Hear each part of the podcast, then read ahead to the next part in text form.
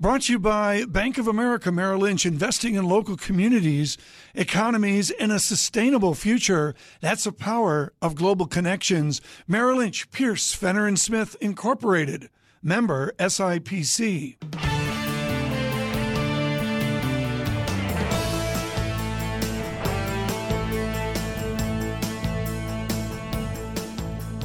Welcome to the Bloomberg Surveillance Podcast. I'm Tom Keene with David Gura. Daily, we bring you insight from the best in economics, finance, investment, and international relations. Find Bloomberg Surveillance on iTunes, SoundCloud, Bloomberg.com, and of course, on the Bloomberg. David Davis says we can expect royal assent tomorrow on Article 50. And let's start there with our first guest, Alan Ruskin, global co-head of FX research at Deutsche Bank, kind enough to join us here in our Bloomberg 1130 studios uh, in New York. Alan, great to see you. We were listening yesterday to the Prime Minister Theresa May speaking about uh, this process, uh, how it's stuck to the timetable that she set out uh, initially here. Uh, what happens next here? We have the royal assent, and then uh, what? This moves pretty quickly from here on out. Unfortunately, it probably doesn't move terribly quickly, right? So I think uh, Theresa May might have her timetable, but uh, uh, on the other side, you've obviously got uh, a variety of different events in Europe. You've got uh, elections, and you've got a difficult group of people to negotiate with on the other side, not least because they don't want to give you too good a plan, uh, other too good a deal, because otherwise you're creating incentives for other countries to to leave uh, the euro or EU. So um, I think this whole process is going to get drawn out much more than people anticipate. Uh, we have this election in the Netherlands today. How much of a market moving event uh, is that? It promised to be a market moving event. I think it's going to be much less so, just judging by what the polls are saying in terms of the way Wilders is doing in particular. The market's main focus is really do we trust the polls? Mm. Right, it's less about the result the in the Netherlands, the yeah. but um, do we trust the polls? Because if we can trust the polls, then uh, I think the recent expectations that Marine Le Pen will uh, not be elected in, in, in France is going to be trusted that much more as you watch this play out, what, what's it going to tell us about the French election? In other words, are, are we seeing uh, further contours yet of the, the populism that we saw in the U.S., that we saw in the U.K., uh, that we've seen elsewhere in the world? Uh, is that what this portends for, for France? Well, I think there's definitely, you know, that's that that's what people are looking at in terms of all the elections, uh, and it's not just populism. I'd say it's something broader. There's a, just a, a, sort of sense of splintering. There's a sense in which um, the unorthodox can happen, really, that uh, uh, parties can arise from nowhere um, all those sorts of uh, you know attributes of recent elections, uh, not you know just uh, in the UK and, and US in particular, but really in you know, places like Spain and Italy uh, are, uh, are, are crucial really in a way. So I think people are looking at you know portents there for um, you know sort of anything unorthodox, as it were, mm. occurring in both the Netherlands and and France. Alan Ruskin with us on a most busy day, including the election in Holland. Uh, and of course, Fed Day here. We're steeled for that. David Gura and I are steeled for being on air. Ready 20, for it, exactly. 26 hours uh, today. Alan Ruskin with us, and you, you make global headlines X number of months ago with quite a call on sterling. Do you reaffirm, because of the politics, because of the economics, because of the flows, a significantly weaker sterling? Yes, Tom. Uh, I think there are two parts to the story one that's not as commonly recognized as, as it should be, which is that it's quite unusual for Fed funds to be trading above UK base rates to begin with and certainly 100 basis points above uh, base rates in terms of Fed funds is extremely unusual. You have to go back, I think, to 1984 to, to, to see that kind of event. So the interest rate story is very compelling, and the interest rate story in and of itself can really drive the pound down uh, yeah. to you know so 110 or thereabouts. So that's even before you consider the politics, which you've obviously just been talking about, which uh, could get really strung out, and uh, uh, there's no easy deals awaiting uh, Theresa May. And uh, unfortunately, therefore, that combination between the politics and uh, the more orthodox story in terms of interest rate differentials is going to drive this thing down uh, to, we still think, below 110. watching oil. We've been watching it for the last 24 hours here. Wow. Saw the, the market movements yesterday. Uh, go, go to the history for us, if you would. Compare this to 2014, 2015. Are, are, are they uh, analogs as you see them? Yeah, I think people are too ready to actually Draw compare. parallel. The, yeah, that parallel. Uh, absolutely. Because I think if you look at the moves and the scale of the moves that we had in 2014 15, we went from, I think, uh, roughly about $106 per barrel uh, on WTI down to about $26, an $80 move, really. This time round, we've got you know, roughly a tenth of that move. Um, you just can't compare that. And then, of course, we're in terrain we've already been in, right? We've been in quite recently. So I don't think this move in oil is nearly as disruptive for any of the markets. And in fact, because it's actually driven by the supply side, it's not indicative of weak demand. I think actually it'll be helpful for the economy. How big a bellwether are oil prices uh, as you see them when you look at uh, what they might say about the health of the, the economy? Yeah, I think you, you, you obviously do need to look at the fact that uh, oil typically is correlated with other commodity prices and is correlated with uh, equities as well. So uh, it definitely is uh, pro cyclical. And I therefore like to look at what other commodities are doing. And if you actually look at base metals, for example, they don't tend to confirm uh, the downswing that we've actually had in oil of late. So it tends to suggest that oil's a particular story rather than you know indicative of broader weakness. What are you listening for uh, today from the, the Fed chair? Uh, I was thinking back of all the speeches that we heard of these last uh, few weeks, and um, Lael Brainerd stood out to me just because Lael Brainerd stood, stood out here, indicating there might be a rate increase, but also because she spoke about the role of global uh, events. What, what are you going to be listening for today from uh, from the Fed chair? Yeah, so I think uh, in the initial instance, you're looking at uh, their forecasts and you're looking at the dots. And then you're swinging over, I think, uh, to what Janet Yellen has to say about the state of the economy. And uh, what's really happening, I think, as much on the inflation front as on the growth side. Uh, unfortunately, I don't think we're going to get huge surprises Yeah. there. Keep in mind that she spoke, uh, you know, a little over 10 days Yes. ago, really, in a sense. So I think it's going to be hard for her to top that, really, when she was sending a message that, look, the Fed is not really behind the curve, but we do need to tighten. And I think she said uh, some strong words about 2017 is not the same as the prior two Speaking of years. yeah, we, yeah, yeah. we're basically going to speed this thing up a bit. I, I, look, Alan, at the at the ballet here, and, and Greg Peters of PGIM was on yesterday, saying essentially this is a May or June rate increase crammed into March. Not that there's a risk that they'll get out front or the parlor game of whether they're right or wrong, but there's got to be a lot more economic data, particularly on wage growth. It's just not there. In, I mean, if inflation's going up, real wage growth doesn't lift, does it? Yeah, I think uh, you've got to be careful there, Tom, because I think one of the lessons of the 1970s, Is in fact, was that, wa- that was wage is really a lagging indicator rather than a leading indicator, and people got obsessed with uh, wage growth. Plus, they're obsessed, but plus, when it goes, it goes, right? Exactly. So I think that's the problem. You know, uh, you're dealing with a lagging indicator, something that uh, lags by something like 18 months to two years relative to the cycle. So by the time you're actually seeing uh, genuine inflation pressures, really the cat's out the bag as such, and you're then going to have to hike rates much more than you would want. So uh, uh, I think.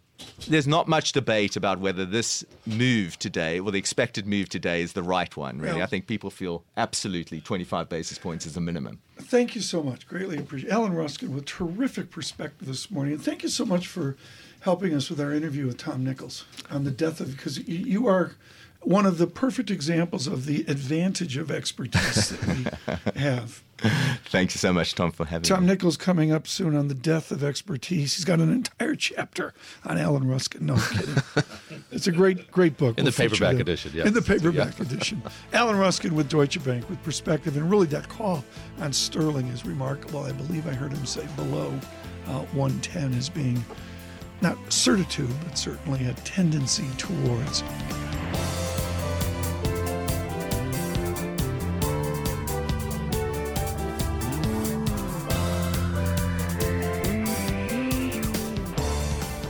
Joseph Antos is at the American Enterprise Institute. I guess that labels him as a conservative or some form of right. Maybe you'd put him. But there is such a respect for Joe Antos's work that everyone listens. We've been trying to do that with different perspectives uh, over the last number of days. Joe Antos, wonderful to have you back on the show. If you were to have a cup of coffee now with an elderly, middle income, lower income person right now, how would you explain Trump Care? Well, actually, if it's an elderly person over 65, I wouldn't have much to explain because Medicare is, is untouched by this. But if it's an older person under the age of 65, uh, I would I would say that um, mm-hmm. Uh, if they're uh, looking to buy their own insurance uh, on the individual market, uh, that uh, they're likely to get a subsidy.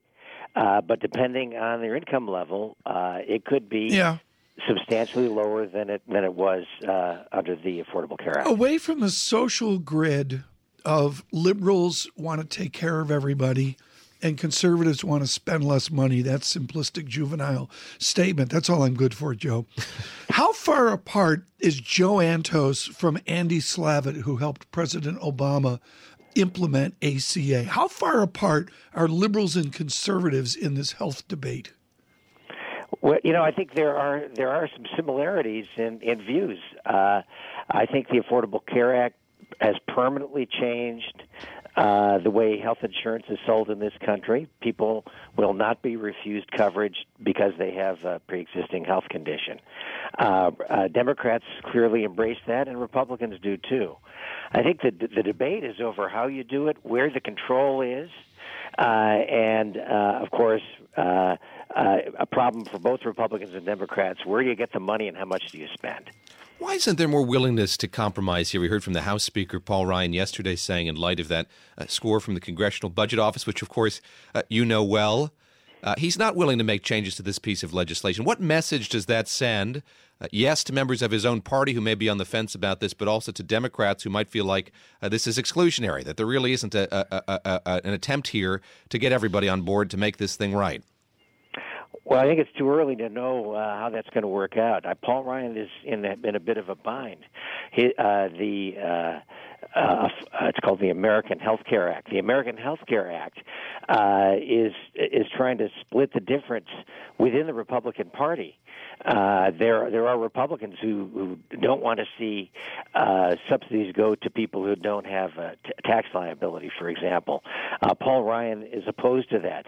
He believes that uh, low income people who don't have a tax liability are, are precisely the people you need to help. Uh, uh, but on the other hand, uh, you have the Senate Senate uh, Republicans saying we need more of a plan. Well, so we're, he's he's stuck basically. So I think where the where the action is going to be is in the Senate, and uh, that's where you you I mean certainly need bipartisanship in general. But if Republicans hope to pass anything this year, they're going to need some help uh, from Democrats. Who supports this bill? Of course, of course, the House Speaker does. Those who drafted it uh, support it. But uh, wh- where where is the font of support outside of the House of Representatives? You hear from doctors. Um, doctors groups don't like it. Insurers are saying they weren't included in the writing of this. How problematic is it that you don't have a lot of people rallying behind this legislation? I think it's a real issue, uh, although it does reflect human nature. Uh, uh, everyone in the health sector went through, you know, what's basically eight years of change. Uh, some of it good, some of it not so good. Uh, but human nature is that once they've gone through that, they don't really want to make any more changes. Uh, and and I think that's that's part of the problem. And and the other part of the problem, especially coming from the states, coming from the hospitals, is this bill looks like, uh, the, uh, according to the CBO, and I think uh, I don't know about their number, but I think the direction yeah. is right. They're going to be possibly 14 million people without insurance uh, put out you know, uh, who lose insurance because yeah. of this bill right away. Ultimately, 24 million. Whether the number's right or not, the point is that it, that hospitals are going to see more people coming into the hospital without insurance. Uh, insurers are going to see less business. Uh, and uh, uh, that's a real problem well, for the business of healthcare. Joseph Antos, thank you so much. Too short. We hope to get you back again. American Enterprise Institute. Can't say enough about his reading. I'll put out the essay that Mr. Antos co-wrote uh, here the other day.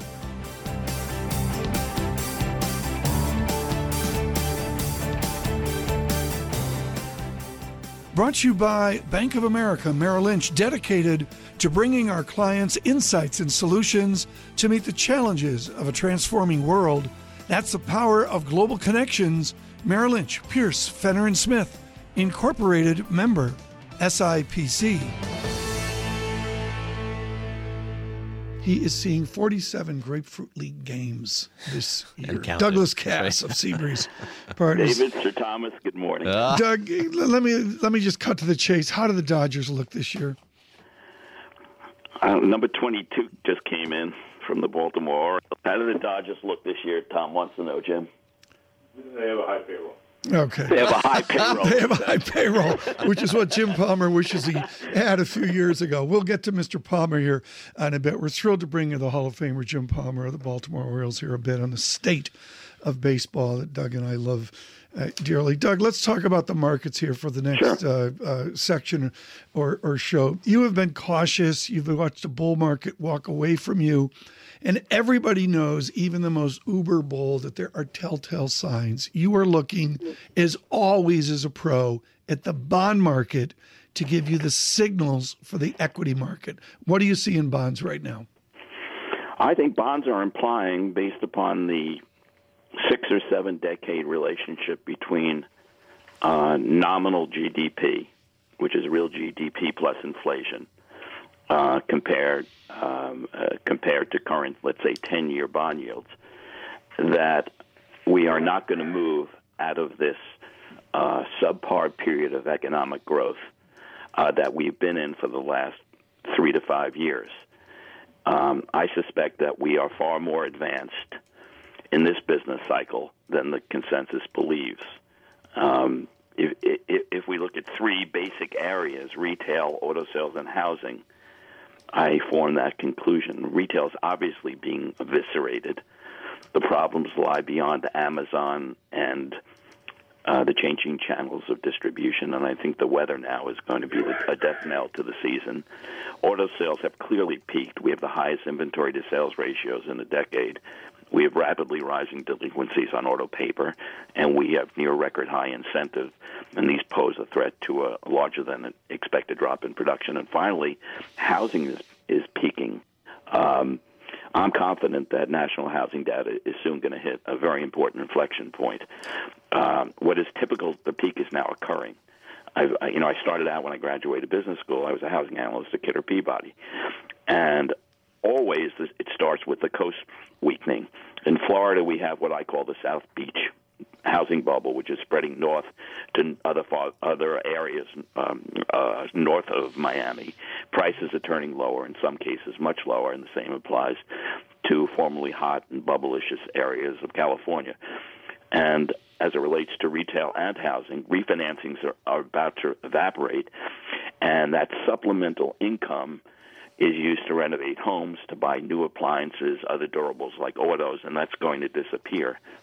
And the final sign relating to the bond market is we're obviously seeing a broad retreat in commodities across the board Dr. Copper, crude oil. And now, uh, yesterday I noted that the high yield market, um, demonstrated by the largest ETF, HYG, moved under its 200 day moving average. Um, it seems to me that we're in a period of extended low interest rates, although I did call for a generational low in bond yields in your show last July, and I think think that still hands, still stands. But low interest rates for long periods of time, like we've had since 09, entice and invite temptation. And the history of American finance is populated by these speculative booms in markets, complacency, and then busts. So to to summarize, I think that we have these conditions of slowing growth. Uh, we're at 30 times cyclically adjusted earnings, right. Shiller sourced. We're at 19 times non-GAAP earnings. We're at 27 times GAAP earnings, and the spread between GAAP and non-GAAP is the widest in history. So I think the ingredients for a Minsky moment may be at hand, just when most investors, strategists, and the business media is looking mm-hmm at the uh, spring skies, at the cloudless skies of investment mm. opportunity. I would say, I would state simply that the irrational is now being yeah. rationalized. David, jump in. Yeah, I want to ask you about high yield. You've been you've been ringing the bell, uh, warning about high yield junk bonds for for some time now. Uh, give us a sense of, of why you're so concerned.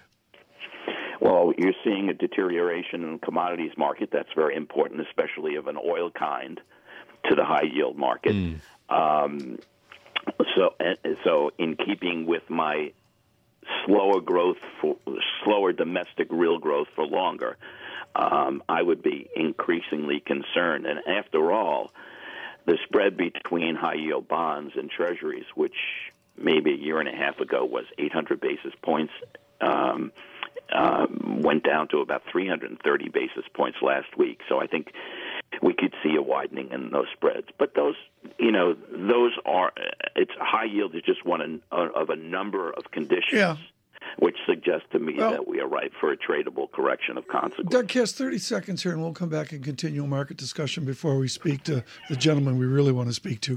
uh, Doug, are, are you are, Palmer? Are you in the market? Want to speak to me? Yeah, are you, Doug? Are you in the market? I mean, are you long equities here? Um, I'm long and short. I run a, a hedged.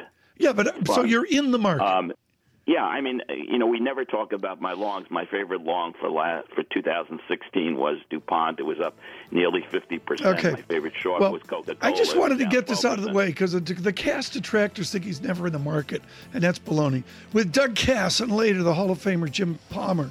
Douglas Kass the Seabreeze Partners, will have a special guest here uh, in a few uh, minutes. Doug, uh, on the state of the markets and on the linkage here, it's been so long since we've had a legit correction, ages since we've had a, a bear market. Why has that been? Is it is it decline? Is it is it been just the continued generation of free cash flow by corporations, or do you say Yellen, Yellen, Yellen? I say Yellen, Yellen, and also brainwash, brainwash. Yeah. Uh, by that I mean, um, you know, I, I use this Valeant Pershing Square situation as kind of a template for what's going on in the market. It wasn't only Ackman, you Act, it was Viking, it was Sequoia. Uh, that were uh, Paulson and company that were brainwashed and sort of dropped their dukes as if they were in a heavyweight um, fight, but it wasn't rope dope like uh, uh, Muhammad Ali. Um, it was kind of this massive group stink, and that's what happens after seven years of zero interest rates. You get you get people, you get ninety billion dollars lost in value by the greatest minds in the hedge fund community. The market simply isn't efficient, as investors may soon find out. Um, and I think that the S and P is much like Valeant, and, uh, and we're gonna we're gonna have a big lesson learned. But getting back to what you said, there are stocks that I like, and I am long stocks as well as short stocks. Give us a few of them. I know uh, Sears isn't one of them. No, Sears Sears is, go, is going bankrupt. Look, I like to find companies that are uh, fodder for takeovers. Um, if you think about it, the ideal corporate target has a bunch of characteristics. Uh, it's a bite-sized market capitalization in which an activist or uh, a company can acquire a meaningful position to influence management. It's a company that's large enough to move the needle of a potential acquirer. It's a product company that has a product portfolio. To use Buffett's adjective, is sticky. Uh, it has a competitive moat, a market position unaffected by technological obsolescence. It has return on assets, invested capital that can be improved through divestitures, cost cutting, basically through a more attentive and aggressive management team, a company that generates a reasonable, steady, and predictable amount of cash flow, et cetera. The two companies that I think qualify and candidates for takeover in my portfolio are Hartford Financial Group, mm. HIG, and Campbell um, Soup, CPB. Good soup," said the president just a little while back uh, at the White right. House when and the I've CEO also, was there. I actually, yeah. yesterday, yesterday I purchased for the first time Twitter. Huh. No. And I think Twitter too is a candidate. And my view is that ultimately, Facebook, which has tried to copy Twitter unsuccessfully, is going to acquire Twitter in the low 20s. I think Twitter is a remarkable canvas in in which humanity paints these these unbelievable thoughts and, mm. and delivers real time information and news, and it can't be uh, duplicated. And people forget that the company has a no debt, a large amount, two billion, uh, three billion dollars of cash. So. Um, the enterprise value is only uh, about eight point nine billion dollars today. We're going to talk. We're, we're going to talk to your house guest here in just a, just a little bit, Doug. But let me let me ask you lastly, just to return to, to what we had with Pershing and uh, Bill Ackman uh, leaving Valeant. What's the legacy of that going to be? What's the lesson learned from the way all of this went down? The the, the adamant stance that Bill Ackman took for so long, and now uh, losing yeah, what two two question, plus billion David. dollars. I think I think he suffered from style drift.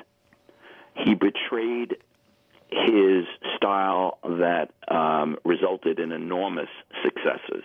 He's a hedge fund icon, even with this um, with this investment boner. He he used to be take active stakes in troubled companies. In the case of Valeant, he took a passive stake in what seemed to be a flourishing company. Well, I guess that about puts it, and we'll see. We'll have much more on it uh, as we go. Let's bring in uh, with Doug Kass. Jimmy, you want to get on? Yeah, you know, have have uh, your guests uh, jump on the phone. Let me explain this to everybody out there who's of a younger vintage. The world stopped in the early 1970s in baseball over the excellence of Earl Weaver's squad. Here are the statistics: 2020, 21 22.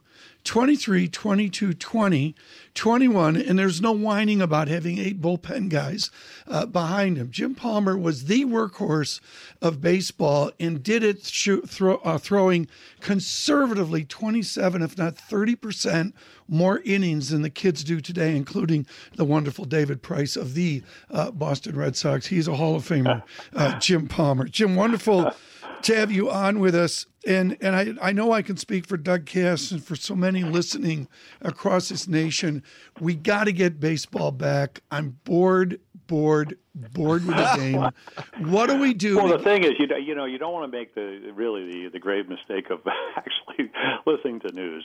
Um, you know, it's funny. I I don't do a lot of spring training games. I still Yeah. do 80 games for the Orioles. So, um, in fact, we have the Red Sox. Uh, I'll be in Boston uh, the second week of April when the Orioles. Uh, we play. I, you know, the good thing about playing the Red Sox this year, I think we get rid of most of the games going into the, uh, the, the after the first week of September. So we get we get Right. the Red Sox out of the way, and they, Well- you know, they won 94 games last year. It looks like they're going to have, a pretty good club on paper. And the reason I say that is, remember the name Jimy Williams when he Yeah. managed the Red Sox? Yeah. I, you know, so earlier in the year when I said, Jimmy, you know, it looks like it's a pretty good club. He said, he said, yeah, on paper. He said, and you know what we do with paper. So Yeah, um, just exactly. think about. So, uh, Jim- it, yeah, I can't wait for baseball. I, I, well, I'll agree with that, and it's good to see Christian Sale put on the right uniform uh, this year. help me, help me, Jim Palmer, with the fact we need eight relievers to end every game. I mean, the game goes on, on and on with the pitching changes. Can we somehow get back to the magic that you guys had, where you went out there and threw the ball?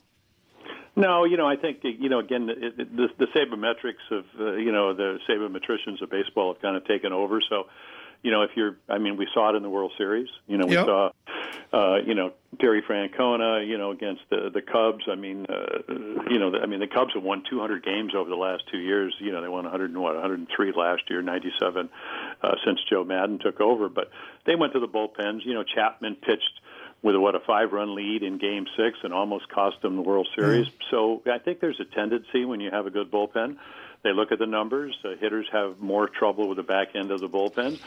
You know, it, the badge of you know, I, I, when I got to the Orioles, I, I roomed with Robin Roberts. Now, anybody that is a baseball historian.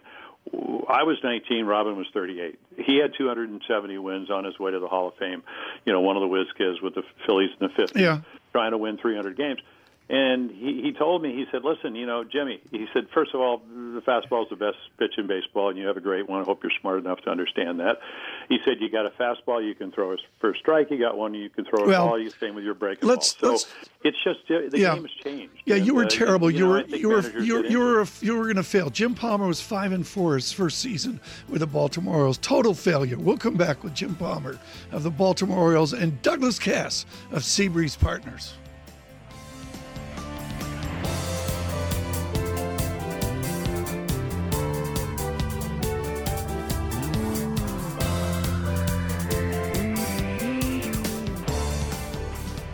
Bonus round, Mr. Kass brought someone along who's been better long in the market than Doug Kass, and that would be Jim Palmer of Baltimore, of course. And, and he beat cousin Sandy Koufax. He did. last start. in, in a few uh, a few years ago. Jim Palmer with us at the Baltimore Orioles, and of course helping out with so much of their uh, media work. Jim Palmer, 89 wins last year, as usual. The Orioles can put the thing out of the park. Uh, very good uh, defense, phenomenal relief pitching.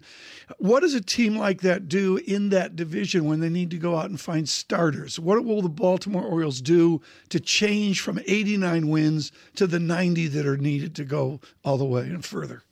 Well, ideally, you'd you'd like to have uh, a couple of your young pitchers step up. Uh, you know, the two candidates, uh, Mike Wright and Tyler Wilson. Wright's done all right in spring training. Wilson struggled a little bit. In fact, uh, one of the best games I saw pitched last year, actually against the Red Sox, and that's hard to do in Fenway Park, was by Tyler Wilson. He just couldn't sustain it. Um, unfortunately, you know, you know what the Red Sox have done so well. Uh, obviously, they have a great team. I mean, they lose David Ortiz. They went out and got Mitch Moreland. You know, Pedroia is, is one of their leaders. Had a great year. He what hit 318 last year. Rem, you know, Hanley Ramirez. They moved him to first base, more comfortable. Hit 30 home runs. So it's you know they don't really need a DH. I think the key to their team, other than the fact that, as you mentioned, they got Chris Sale, one of the great left-handers in baseball. Price has had some elbow problems. Mm. Porcello went 22 and four. That's I don't care how good you are. That's hard to to repeat. Uh, we gave them Eduardo Rodriguez for Andrew Miller, so they had the starting pitchers. I would have, you know, I would have liked them of, of maybe kept, you know, Jake Arrieta, who won the Cy Young Award two years ago. They didn't do that. They let Rodriguez go. So uh, Chris Tillman's had shoulder problems. He is not uh, throwing at the moment, so he's the Orioles' number one guy. So you know, guys like Kevin Gausman, who had a nice finish last year, won seven and two the last two months. Yes. he's going to have to step up. But the Red Sox, you know, on paper, the the the, the three best teams in my estimation in the American League East, the Red Sox probably have the the best starting pitching. You know, whether Tyler Thornburg coming over from Atlanta is going to help Right, their bullpen. Uh, then you got Cleveland. People forget how good Cleveland's going to be. They they went to the World Series without Salazar or Carrasco, so they're going to be back.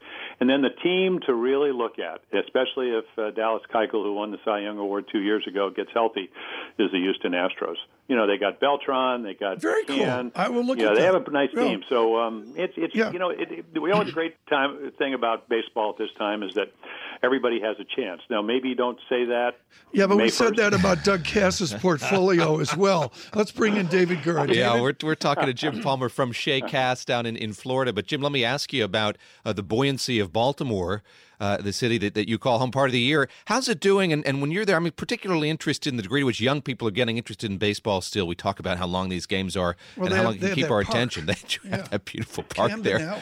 Talk about the buoyancy of Baltimore right now. Well, I mean, obviously, you know, we had the Freddie Gray incident two years ago, and we're, you know, I think that that it's a much more aware city. Adam Jones, who's now been with the Orioles, I think is going to be his eighth year. Uh, you know, being an African American player, I think he understands how important he is.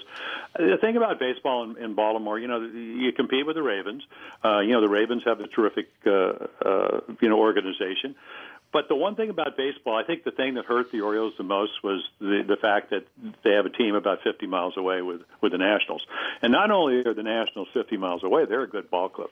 You know, they have a great ball club. They have a new ballpark. Uh, you know, Dusty Baker, a longtime friend of mine, manages the team. So, you know, a lot of our fan base came from there. But uh, it's I learned this when I was doing the playoffs in 1988. I used to go down and play volleyball. We were out in L.A. and one of the the guy said, "I thought you and Al Michaels and Tim McCarver were really off last night. The Dodgers had lost three to two. The next night they win nine to four. I come back to play volleyball the next morning before they go to the ballpark to do the game, and he said, "God, you guys were great."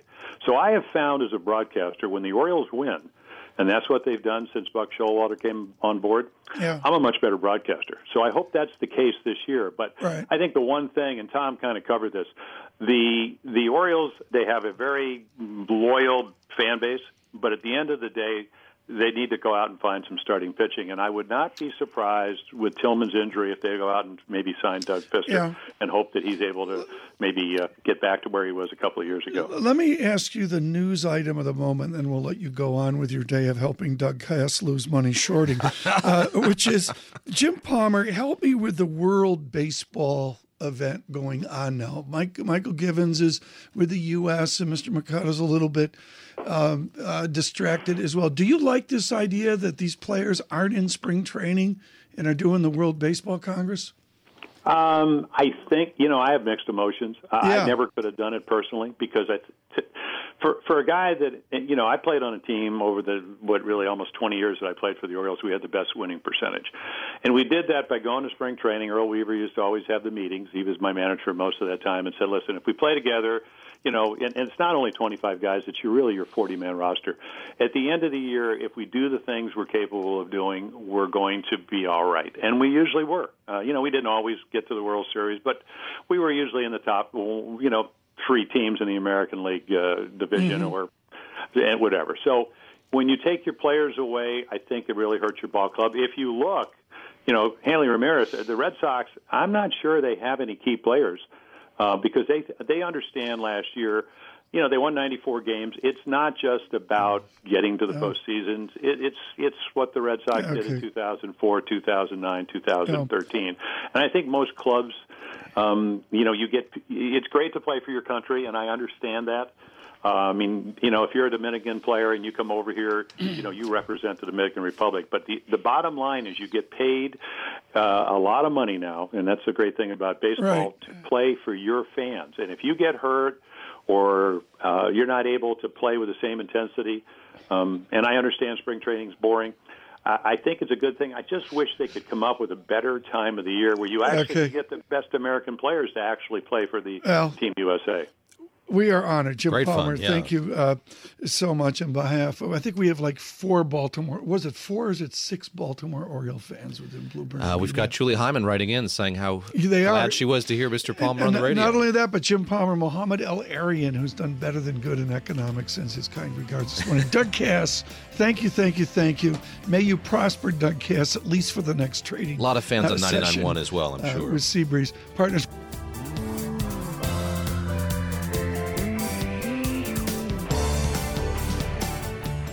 Thanks for listening to the Bloomberg Surveillance Podcast. Subscribe and listen to interviews on iTunes, SoundCloud, or whichever podcast platform you prefer.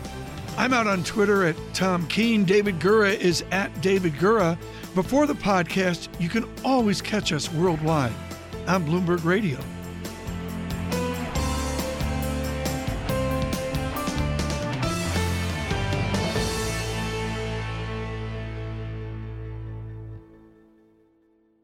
Brought to you by Bank of America Merrill Lynch, dedicated to bringing our clients insights and solutions to meet the challenges of a transforming world.